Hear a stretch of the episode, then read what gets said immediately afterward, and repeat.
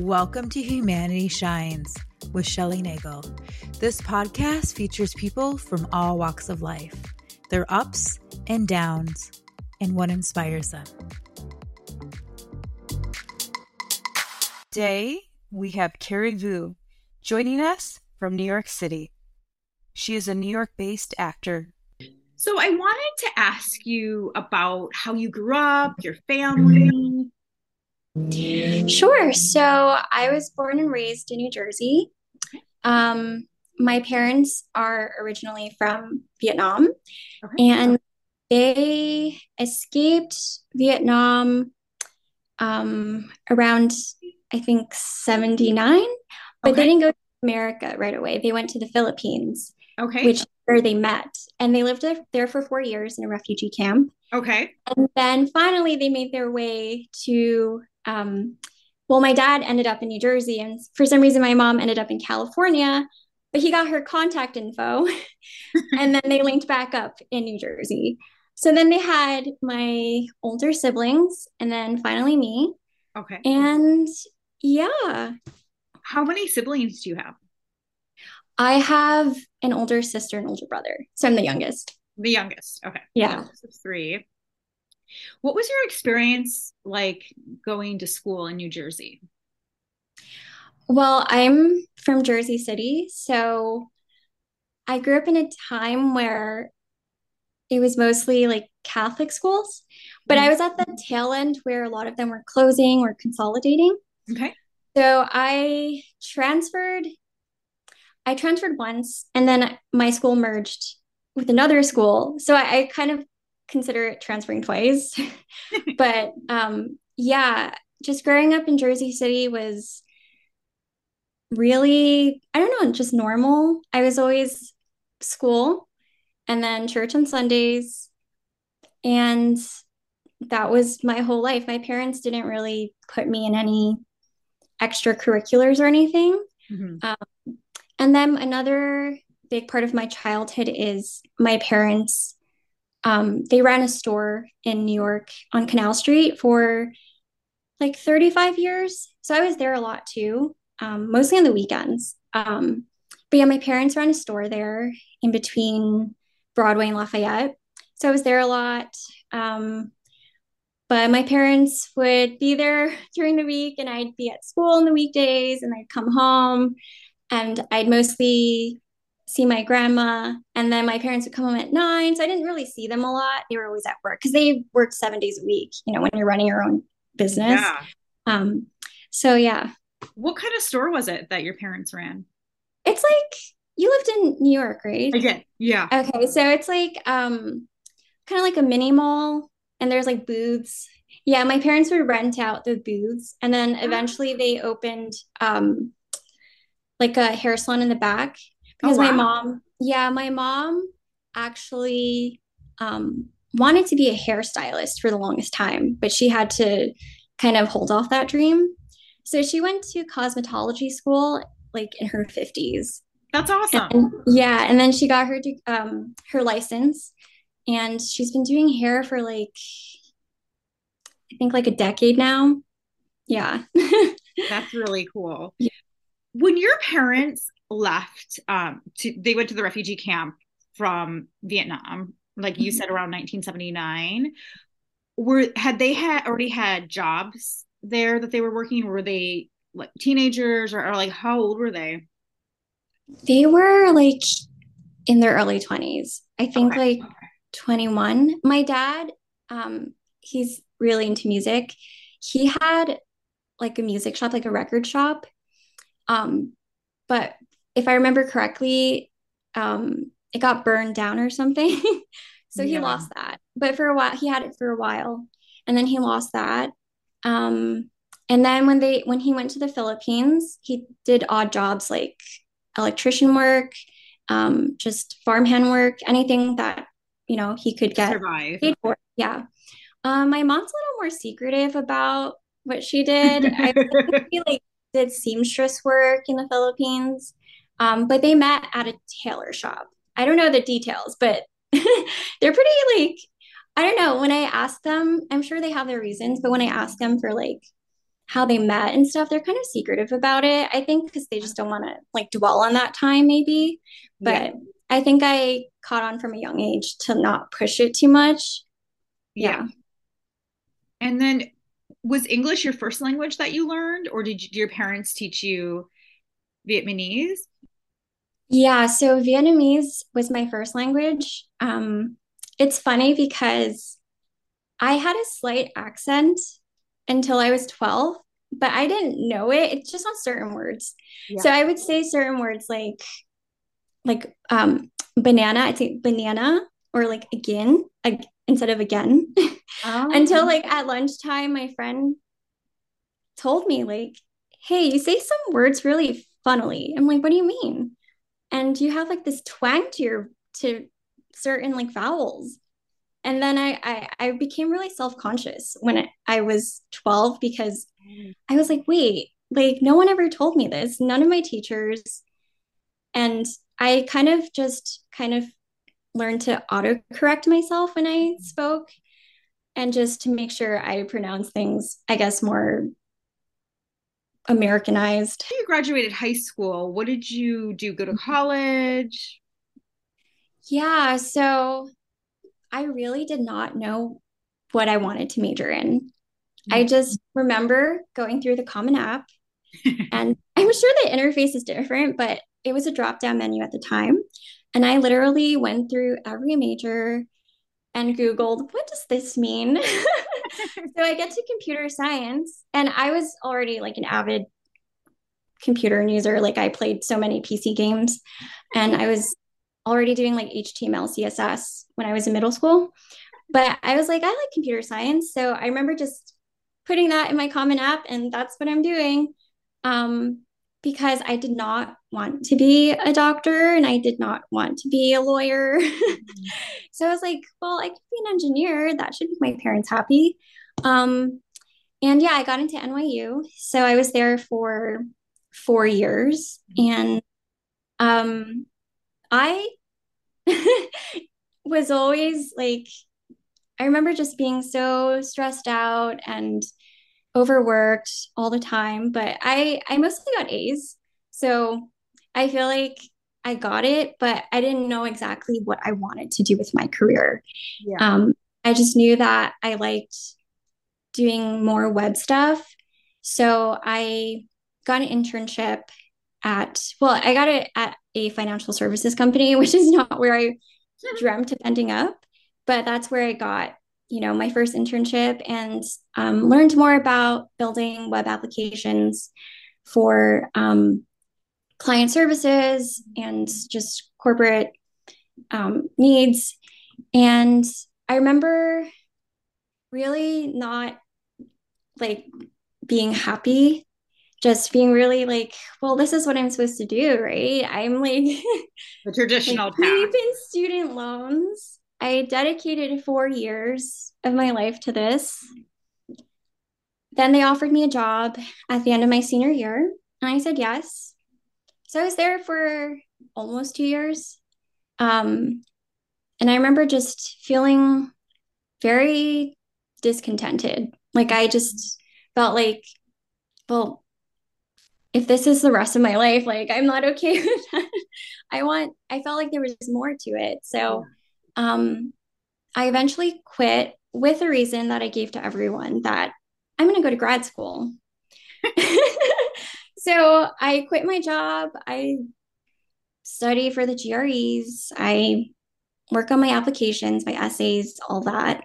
Um, but I just didn't feel 100% right. I think I was having like a quarter life crisis. so I signed up for an acting class because I wanted to do something really different from what I was already doing.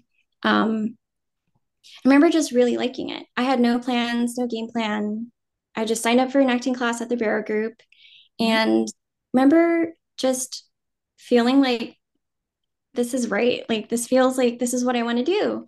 Yeah. Um, but I just didn't know what to do beyond this class. So I just continued taking classes while I was applying to grad school, waiting on grad school, like acceptances or rejections. And then I settled on NYU, but in the Brooklyn campus. So, Yeah. yeah. So then I go there. I'm living in Gowanus at the time, like between Gowanus and Park Slope.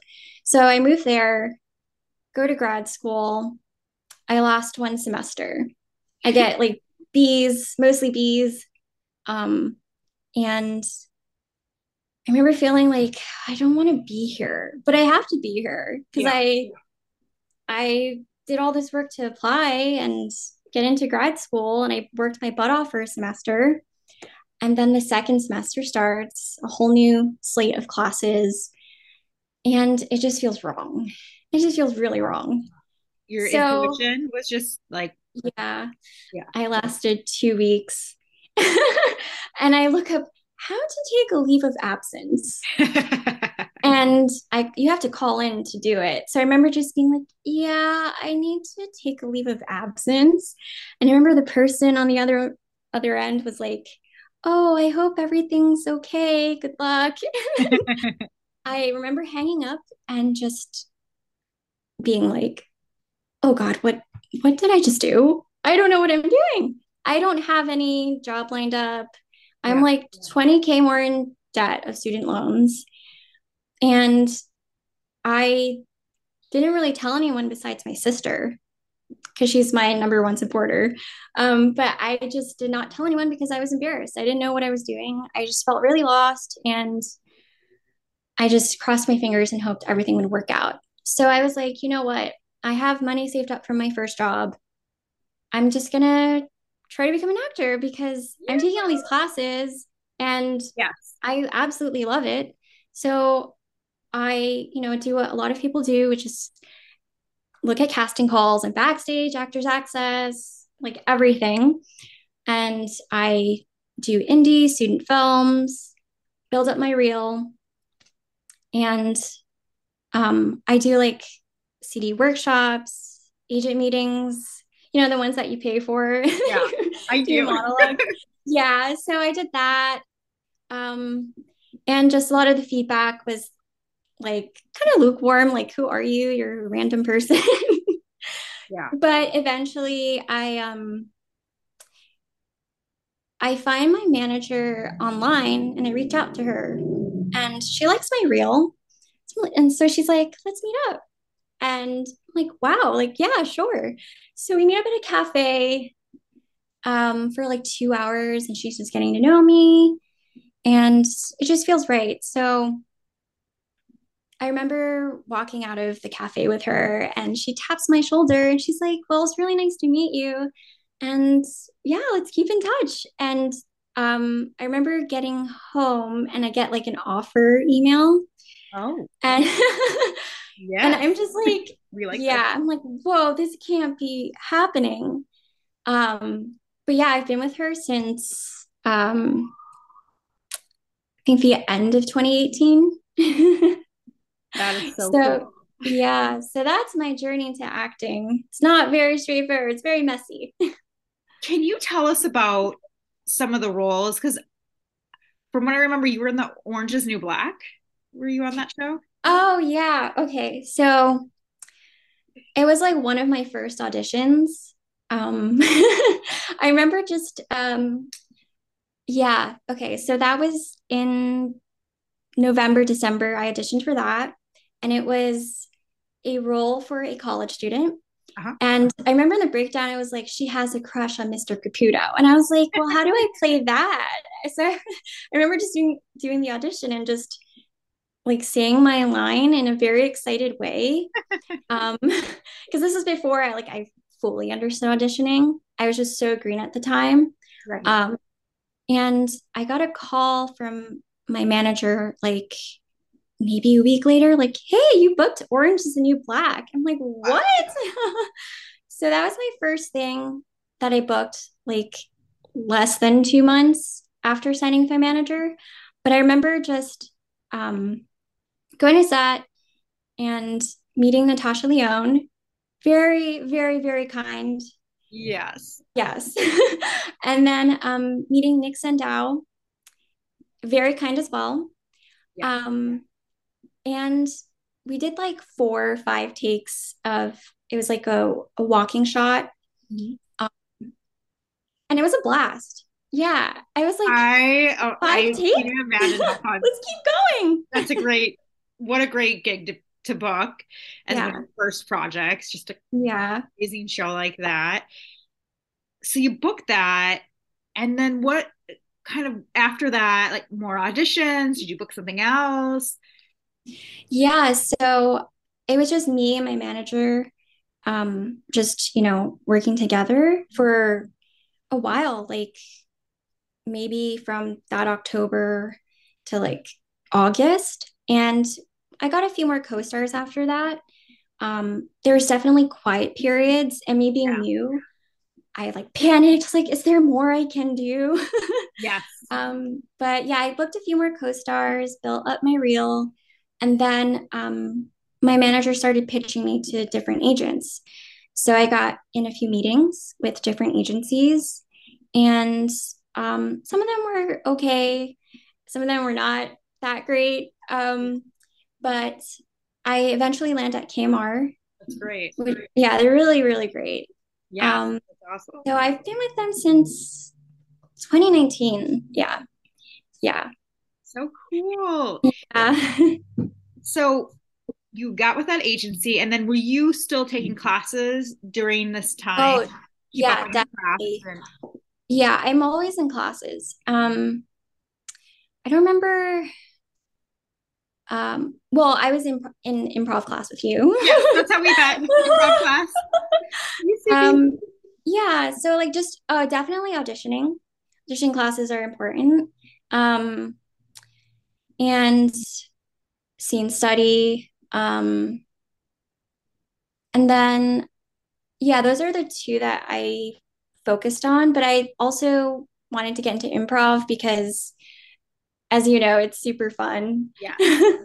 Um, and yeah, just really um, learning how to break down sides Mhm. and a script if, you know, I'm lucky enough to get one. And developing a point of view, that's something that I didn't get right away. I Yeah. would just memorize my line and and say it in the beginning. Um, Right. But Now your I think approach it is took me- differently. yeah, I think it took me like a year to really get that I need to form a point of view, and it's fun to form a point of view instead of just rote memorizing what you're saying, Yeah. but So- to really like piece together the story and envision all the characters, not just your character and their purpose in the story you're telling Right. and also being confident enough to share that because audition anxiety is something I 100% have. yeah.